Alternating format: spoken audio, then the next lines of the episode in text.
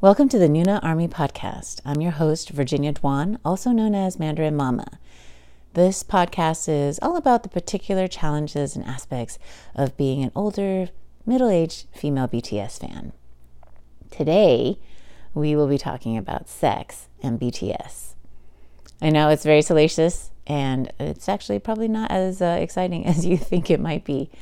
Um, but hopefully, I can address some of the concerns and aspects of being a sexual person. Um, and if you're asexual, then this might not be as interesting.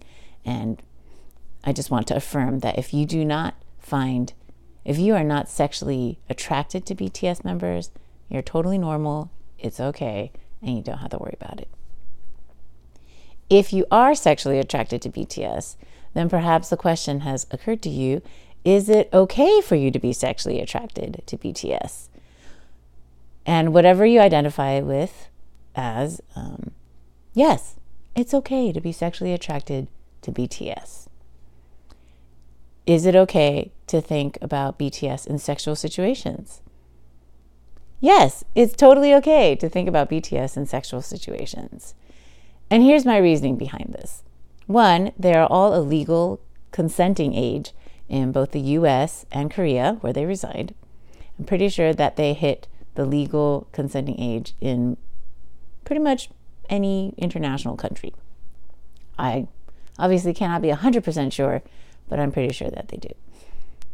Two, part of their entire like selling strategy is sex appeal. And what is sex appeal but trying to I guess show their sexual fitness and their sexual desirability, whether it is in like a softer form of like little boyfriend pictures of them, um, you know, looking all soft and cozy, or if it's an actual like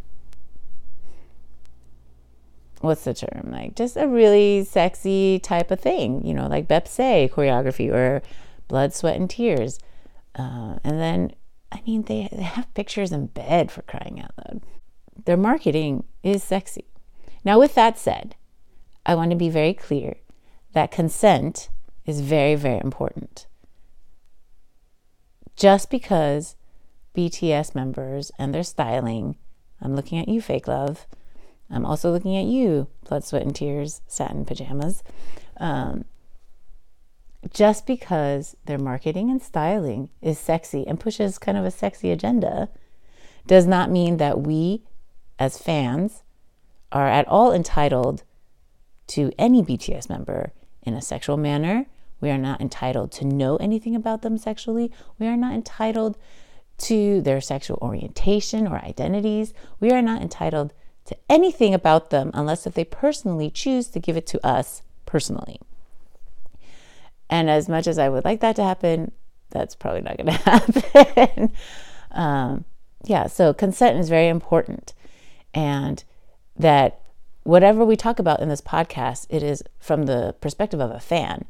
But we must also remember that BTS members are seven individual people, sexual or otherwise, and it is none of our business what they do with their sex lives, with or without us, other people, the number of people, whatever.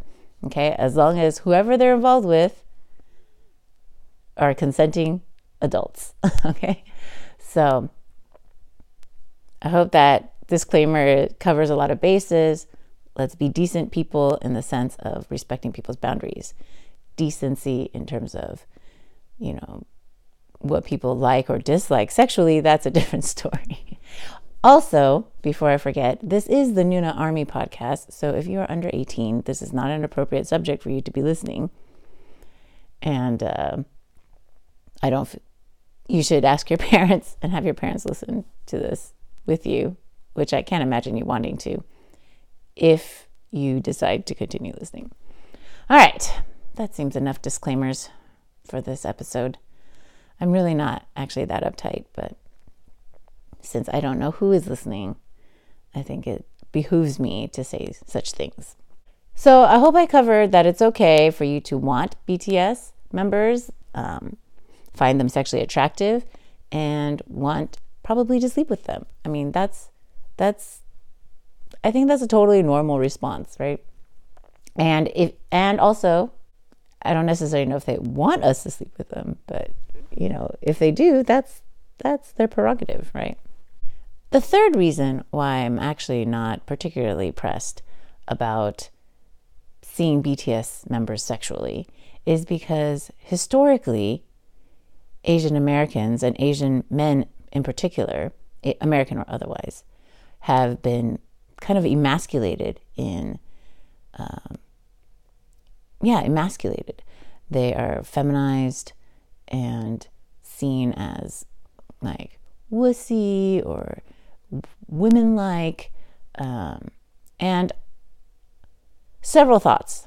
Okay, one is that these this feminization, this emasculation comes from a very toxic gender binary structure, right?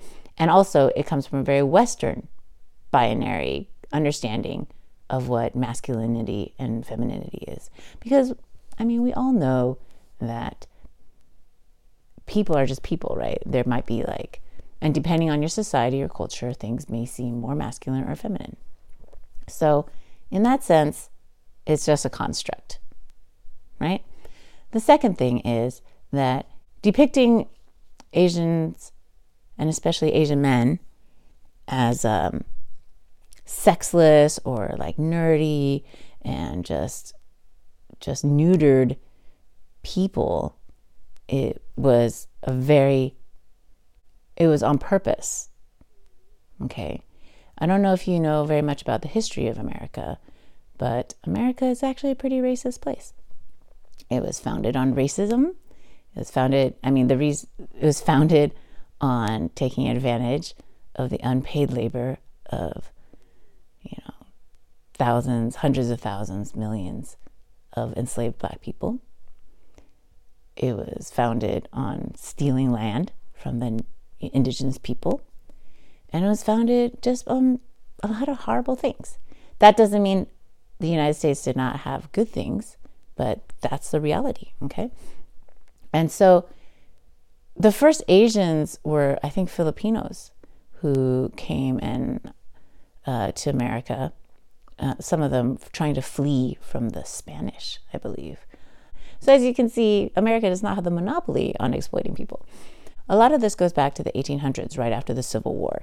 Uh, the great influx of Asian Amer- Asians, uh, particularly the Chinese, and I, I do apologize. I do not know as much about Filipino American history, so I will not be speaking to that. But please do know that Filipinos were the first Asians in the US. I I just recently learned that, so I haven't explored that as much as I would like. So keeping that in mind, Right after the Civil War, white landowners did not want to hire newly freed black people. Why? Because racism. Let us confer that again. Okay. So they did not want to hire black people because they were very angry that they had to pay somebody for their labor. Imagine that. Um, and then because of that, they wanted to build a railroad, and then, then there was the gold rush in California. And so instead of paying for labor, they decided, and by they I mean like the white owners of these companies, decided that they would imp- import their labor and that they would rather ship people from another country, China, uh, than pay wages to black people. That's that's how deep racism goes in our country, friends. Um, in my country. I, I guess you're not necessarily in the United States if you're listening. Uh, but that's that's how the Chinese came to America uh, because they wanted cheap labor, but they didn't want to pay black people and they didn't want to pay white people because white people would have demanded higher wages. As a result of this, they did not want the Chinese to stay. And so there were very, very stringent immigration policies. Chinese people were not allowed to bring women and maybe one or two, and then the rest were all men. And Chinese people obviously were sexual people and beings, and so that's how you get the stereotype that Asian women are either incredibly sexually demure or they're whores, because the only women probably that they could bring over were whores. uh, or prostitutes. And this is, I mean, that's just what it was. Uh, there were lots of laws against what types of industry and businesses Chinese people could own or or partake in, and as a result, they ended up taking up a lot of laundry, a lot of cooking ones, a lot of kind of uh, stereotypically feminine occupations. Why? Because those were the only ones allowed to them. Because not only is America founded on racism, it is also founded on patriarchy. And, you know, as long as you're not taking the job away from the white dude, I guess it's okay. And it and it was just part of part of this, right? Uh, we were called the Yellow Horde. Um, just just so many awful jingoistic terms, but made to seem like we were foreign, exotic, um, and not just that, but like depraved. Um, don't get me started on the opium wars. but my, my point being that there was a pointed and concerted effort, propaganda, right, to otherize and make Asian men, in this case Chinese, and then it transferred to everybody, uh, to like other Asians, um, is to make Asian men like women, to feminize them, to to justify taking Asian women, to justify um, treating Asian men badly, you know, and to justify keeping Chinese people, Asian people out of the United States. And then they passed the Chinese Exclusion Act because they were so upset that all these Chinese people came here uh, were we built the railroads, right? Like we we we founded so many towns, uh, but were burned out. And okay, anyway, you get the idea. But because of this history, because of this history, it is particularly important to me as an Asian American that BTS is seen globally, but particularly in the US, as sexually viable men. And the fact that they are Asian bodies, Asian male bodies, that is is so rare. Um, and you might be saying, hey, you know, what about Bruce Lee? Bruce Lee was in the 60s, okay? And he had to go back to Hong Kong to make movies before he was accepted in the United States, okay? And I'm not saying that there aren't exceptions to these rules, but it's always there are exceptions. Oh, look at Bruce Lee. Oh, look at all these martial artists. Oh, look at, but there's no like regular dudes that are, it, it was just, it's so rare. It's so rare. The fact that there's such a huge gap between Bruce Lee and then like crazy rich Asians. That's like 50 year gap. 40 to 50 year gap. Okay. And again, I'm not saying there aren't like exceptions to the rule but that's that's my problem that there were exceptions. The fact that you could probably list every single asian american hot male in cinema certainly not music um, for the last five decades tells you something right? It tells you something.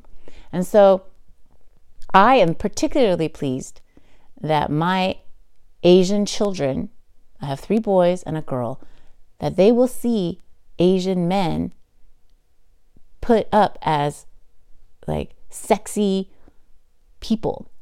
Um, and is sexiness really the end all be all? No, I actually don't think so. But it is important. And we can't deny that.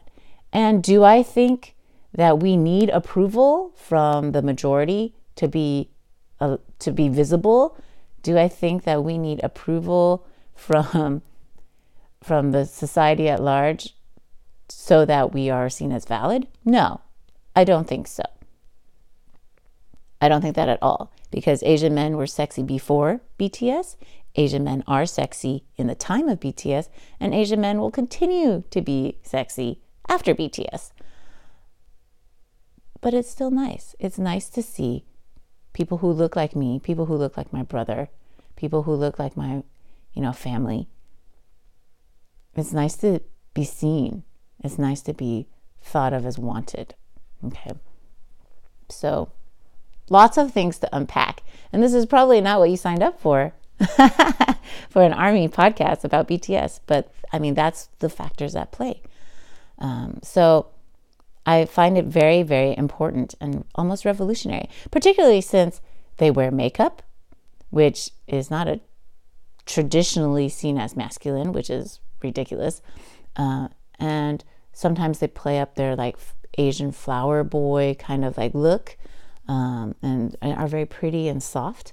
And then sometimes they can play up being incredibly, you know, aggressive and I guess generically masculine, whatever that means, right? And so I just love how it, how BTS and K-pop in general, I feel, uh, is part of the conversation of widening and broadening what it means to be male, what it means to be Asian and male, and what it means to be masculine in society at large. So I find those things all very important.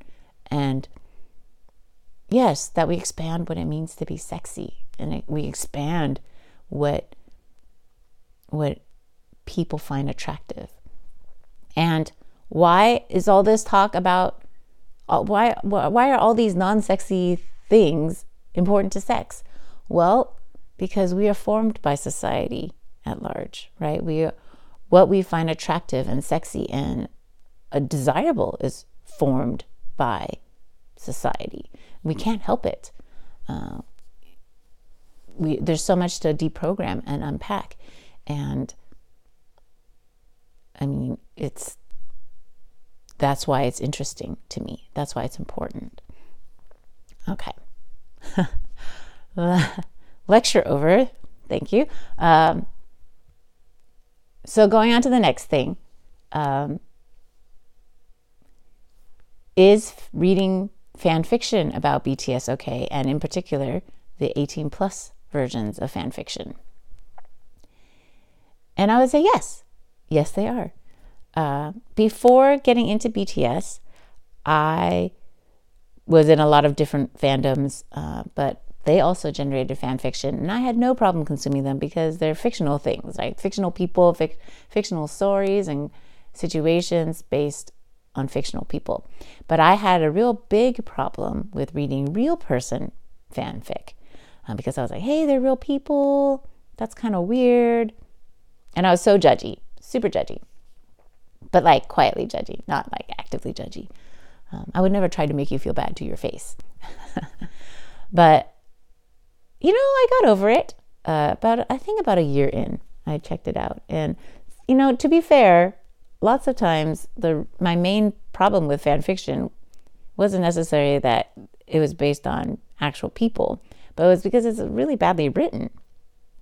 And I can't, I couldn't even make it through like Twilight or, uh, I'm going to offend a lot of people, but like I, I, I couldn't read Twilight. I couldn't read anything from Fifty Shades. I couldn't even read like Diana Gab- Gabaldon's um, Outlander series. I just, I can't. I'm sure they're great stories. I don't, I haven't even seen the movies. Uh, I'm sure they're great movies. If you like it, you're not a bad person. it's just not my thing. I don't enjoy that type of writing. But there's a lot of great writing in fan fiction. There are lots of writers and artists who are amazing at their craft and have written just beautiful stories that have made me like sob and weep and it just changed how I saw things, changed how I viewed sex, changed how I, you know, understood BDSM, changed how I felt about lots of things. so that's the power of story. Now, again, I have to caveat that fan fiction is fiction, that they're not really about BTS. They're not really, I mean, first of all, alternate realities and alternate universes, I mean, those are not real, right? Uh, so I feel like fan fiction is just a way for fans to kind of process and interpret and put out their own per, like fantasies about BTS, right? Like, but again, BTS pe- are actual people, and fan fiction is not reality. I don't know why I have to say this because it's obvious to me, but I would just like to remind people that that is the case. Okay, so it doesn't matter what you read about BTS in a fan fiction, it's not true. Okay. Uh, so, but yeah, I totally think it's fine. I think it's a great way for fans to, again, process and share their fantasies about otherwise unattainable people. And as long as it's done in a healthy manner where you do not cross the line between real and and fake or fantasy, I guess, uh, then I don't see a problem. And then the last one is BTS and shipping. So I don't know what it is about fandoms, but fandoms love to ship people together, members together, whether it's whether in any universe, whether it's like Draco Malfoy and um, Harry, or Draco and Hermione, whatever. We have you know BTS ships. I personally don't. I don't ship anybody together. I I can read anybody paired with anybody in however many different configurations as possible. I'm I'm very I'm very whatever. Uh, because I know it's fiction and I know and even if it weren't fiction, I'd be fine with it. I'm I'm okay with that. Uh, but again, and do I think it's and is it okay to ship? Sure. No one can control your thoughts. No one can tell you what to think or not think and whether that's right or wrong. But again, to remember that just because we want to see and interpret events the way we want to doesn't mean that that is also reflective and actual reflective of an actual reality. So as long as you can separate the two and that you're respectful of BTS members, I don't you do whatever you want. I don't care. Uh, and as long as it doesn't violate or hurt BTS members or anyone else for that matter, then ship whomever you want to your heart's content. Okay. Uh, whether that will make actual BTS members uncomfortable if you talk about it to them, I think that would, I would personally find it weird if somebody was shipping me with someone who I was not with, uh, or with someone who I consider like a family member. So, you know, use common sense and use your discretion. One more thing before I forget it is really transgressive for women to want things. It is the the biggest pushback I get about being a middle-aged BTS fan is that people and, and pushback both externally and internally, okay? Is that people think and I think I'm afraid that people will think that I'm too old and that it's creepy for me to want BTS and to think of BTS members sexually. And that that is a really hard thing to get over um, for many reasons, some of which are it's not even it's not okay for women to want things. We are told constantly by society and patriarchy that what we should want is to get married, have children, and raise a family. Those are our wants, and then occasionally occasionally we're allowed to have a career and to want that. But to want things sexually, we're we're just whores, we're easy, we're just nymphomaniacs, we're just sluts. That's that's what we're told by society if we're women who want.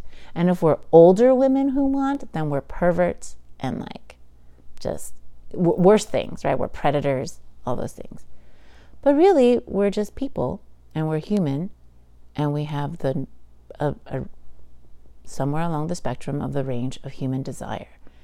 And part of that is, is sexual. So I don't, I think a lot of the times we feel so ashamed about liking BTS is because we don't want to be labeled, you know, a, a predator, or we don't want to be labeled a cougar. We don't want to be labeled, um, you know, just needy and pathetic. Because how needy and pathetic is it to lust after younger men. And the truth is, it is neither needy or pathetic. It just is. And it's totally fine for us to want BTS members sexually because that, like I said earlier, is what they're trying to do. And again, as long as we don't harm people, we don't feel entitled to people, there's nothing wrong with it. And so, what I hope to encourage you is there's nothing wrong with you. It's okay. And you're perfectly normal. And to remember that society, patriarchy, wants you to feel bad for wanting things.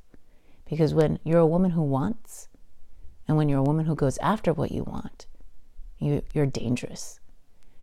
And then you start upsetting the status quo.